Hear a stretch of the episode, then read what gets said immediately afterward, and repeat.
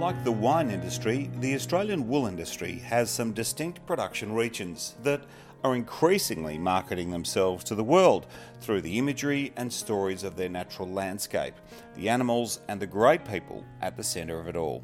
One of these regions is Kangaroo Island.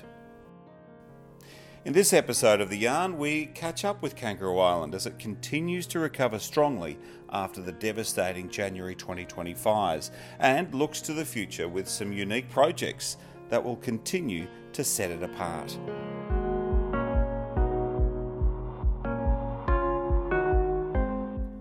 Welcome to The Yarn, the number one wool industry podcast. I'm Marius Cumming.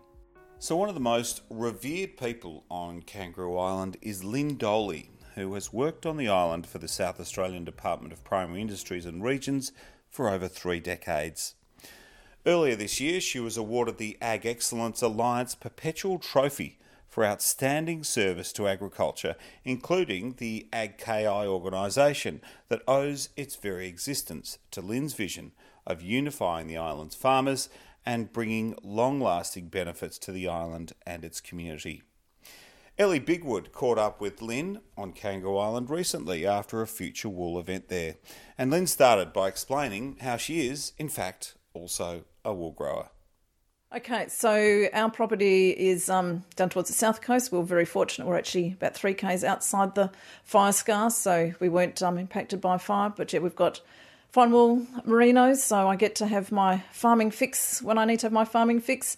Um, and probably the reason why I have stayed on the island for so long, it is such a fantastic farming community to work with. They're so supportive, they're so helpful, and there's such diversity. So basically, I can't get bored. I mean, my job, I guess my business card says I'm a senior consultant in soil and land management, um, but the island is so diverse. So you name in soils, you name a soil type, a land degradation issue, we've got an example of it somewhere. You name an industry, we've probably got someone doing it. So it's an incredibly diverse role. But my job, I guess in a nutshell, is really like the old fashioned extension officer. So working with farmers in technical support and advice, but because I'm the only one doing this role over here, then there's a lot of do some research work and trial work. I do industry engagement, community development, um, I you know, run women's groups. There's you know, farm meetings. There's extension. So it's really it's a really mixed bag of a whole lot of different things. And obviously, I had a broader role during the fires. Certainly, last night at our AWI Future Wool dinner in Kingscote with Kangaroo Island wool growers, it was very apparent that the community here, as you were talking about, they're a very strong community. You are a very strong community, and wool growers and producers are hungry for more new information. So I imagine the extension role keeps you quite busy as producers are continually looking for new ways to develop their properties. Wool is quite a popular commodity on Kangaroo Island. Why is that? I guess when you look back historically, being an island, we need to have a product that was non perishable, that we could actually freight off whenever we needed to get things off. So wool became the, I guess, the key thing because it was non perishable, where you know rainfall, soil, climate actually suits production of sheep. So it was, I guess, a perfect fit for an island. And I think you're certainly talking about the community. One of the things that is fantastic over here is we have such a young population of farmers, and most of our farmers they're university educated or they've worked off the island. They've come back full of enthusiasm and knowledge and are really driving the industry. So they're not just doing what dad and grandpa did. They're changing and reinvigorating and doing things in new exciting ways, which makes I'm basically just trying to keep up with them actually. Mm-hmm. Speaking with a few of the locals last night, and the reason for there being more young people here was that it was the land was often um, cheaper than on the mainland, but that just gives you know Kangaroo Island such a boost in having this young population, new ideas, which is obviously a benefit to its environment. Yeah, definitely. I mean, certainly when you look at on a per DSE rating, we are some of the less expensive um, country in the nation. So that certainly has been a, a, draw card for people to either come to the island or to remain on the island. And, and a farming returns at the moment are very encouraging to keep the, the young farmers here. So let's talk about Kangaroo Island's recovery um, from the bushfires. The understanding is that 50,000 sheep were lost, but there has been a bit of a recovery in the flock numbers. How have the wool growers gone about in recovering their flocks? Yeah, so it's, probably, it's actually over 60,000 head of livestock we lost, which, putting in a national context of all the Black Summer fires, over 70% of all livestock loss was on Kangaroo Island. So it was a huge, huge hit, and uh, half the farmers on the island were impacted. But I think again because we're a small and well connected community, the recovery has been amazing. I mean, the farmers are further advanced than even what I'd optimistically had thought they would be by this time. So the the fences that have gone up, the wool sheds that have gone up, the houses that are being rebuilt, the stock that have either been brought back to the island or people have gone into a, a breeding program. So I think there's because there's so much confidence in the wool industry, it was right. We needed to get back into it as quickly as we can. We need to get become profitable as soon as we can. So people have worked incredibly hard to get their businesses um, back up and running again. Yeah, there was a lot of talk about new sheds, new infrastructure going up, which is really exciting. You can see that the the community here are invested in the future of the wool industry. Do you have confidence in the future of um, wool production here, but also marketing Kangaroo Island's very unique wool story to an end consumer? I think so. I guess people love an image, and there's nothing more romantic than an island. And I'm very lucky when Flinders turned up, they actually named it Kangaroo Island. I mean, you couldn't get a more unique marketing label around the world. I mean, we it's yeah, it's a perfect perfect brand to sell things through. And so I think we've got a great story that we can sell. And I said, wool fits the island so well. I mean, all the signs are incredibly positive in the wool industry. There's so much work that AWI is doing in the development of new products. So there's and there's I think there's huge potential to keep going that way. Yeah, and I think the thing is that, as I said, the fires in one like it's a massive hit to people. But with the rebuild, people are, I mean, like it's the adage of building back better. So people have had to had to rethink about their, their farm layout, their farming systems, their genetics. There's a whole range of things, their technology that they've been able to implement now so that, you know, the wool sheds, better designs, better layout, better, even simple things like better fencing systems, better laneways, and are doing confinement feeding to get stock through the, the summer. So there's so many new things people been able to do because they literally had a clean slate to start from everyday efficiencies, and that's what a few farmers alluded to um, last night at the Future Wool dinner. That while it was catastrophic, um, there have been some silver linings in the way that they've come out and improved things, which is a really positive mindset to have. I take my hat off to you all. Yeah, and I think we've been incredibly lucky with not only the huge amount of support that we had both on island and off island, things like, like Blaze Aid coming over, and the amount of work that they did, just the, the donations, so the like the fodder donations that came over here, people that you know, came over and just individually helped on farms was fantastic. Um, then we've got a lot of government support, so we've been able to do.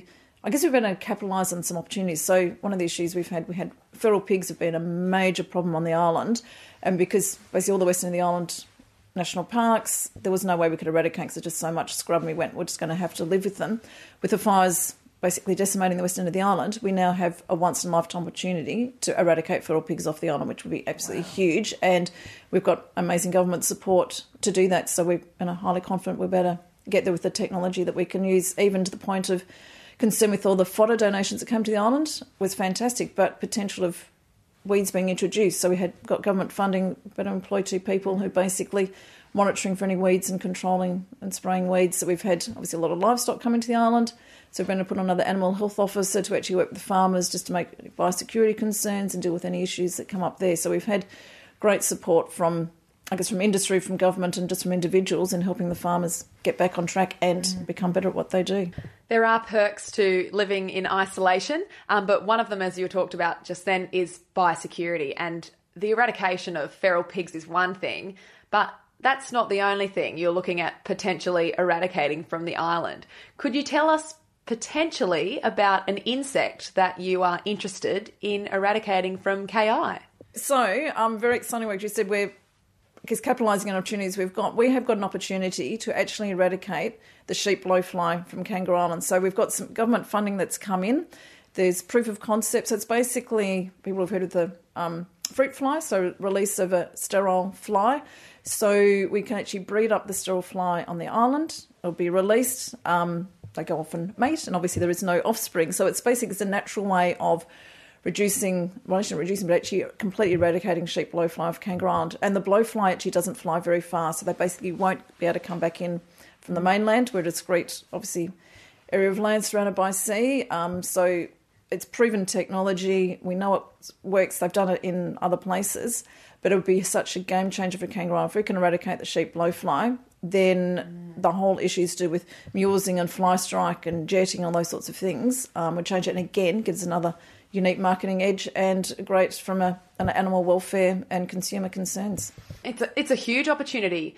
And like through AWI research into fly strike, I know that the University of Melbourne have been looking at creating sterile flies mm. as a means of regional control. And Kangaroo Island's one area, but you know, you look at the next island is Tasmania, but this could potentially be a stepping stone to having um, regional control throughout parts of Australia. Who knows? Oh, definitely. And the way that we're doing it, the we bring them here on the island, but it's actually a modular design. So we're basically in shipping containers, which means once we eradicate off Kangaroo Island, those shipping containers can just get moved to the next region and continue it, the work on. And it's all been done through um, SARDI, so they've got all the, the technology. So this is really the the final proof in the pudding it can be done and then roll it out across the nation. It'd be incredibly exciting. So what other exciting projects are coming out of Kangaroo Island for its wool growers? Okay, so we've got with Kangaroo Island um, Wool Company, they're looking at, well, we're actually not looking, we actually now have the funding to build a um, small, basically from fleece to garment on Kangaroo Island. So it'd be great. So not only are we promoting Kangaroo Island wool, but it's just that whole link into the tourism side of it and just a general consumer awareness. So we will have in a very short time a facility at, um, near the airport where tourists be able to come in and see, basically, literally, from the sheep to the final garment. They'll be able to then say, I want that size jumper in that colour with that design, but basically showcasing the importance of Water Kangaroo Island and the history of wool on the island and the future possibilities. So, again, said where the fire's been horrific, but these amazing opportunities that we're getting, and even you're talking about eradication, um, we're looking at eradicating feral cats off the island. So again, cats being a big issue on a farming point of view with the spread of sarco and toxo, as well as the impact on the native wildlife. So an issue that's uniting farmers and environmentalists um, working together to eradicate another pest. Well, and that's just going to add to your marketing story, mm. isn't it? Of potentially predator and feral pest free. It's not a good time to be a feral pest if you're on Kangaroo Island.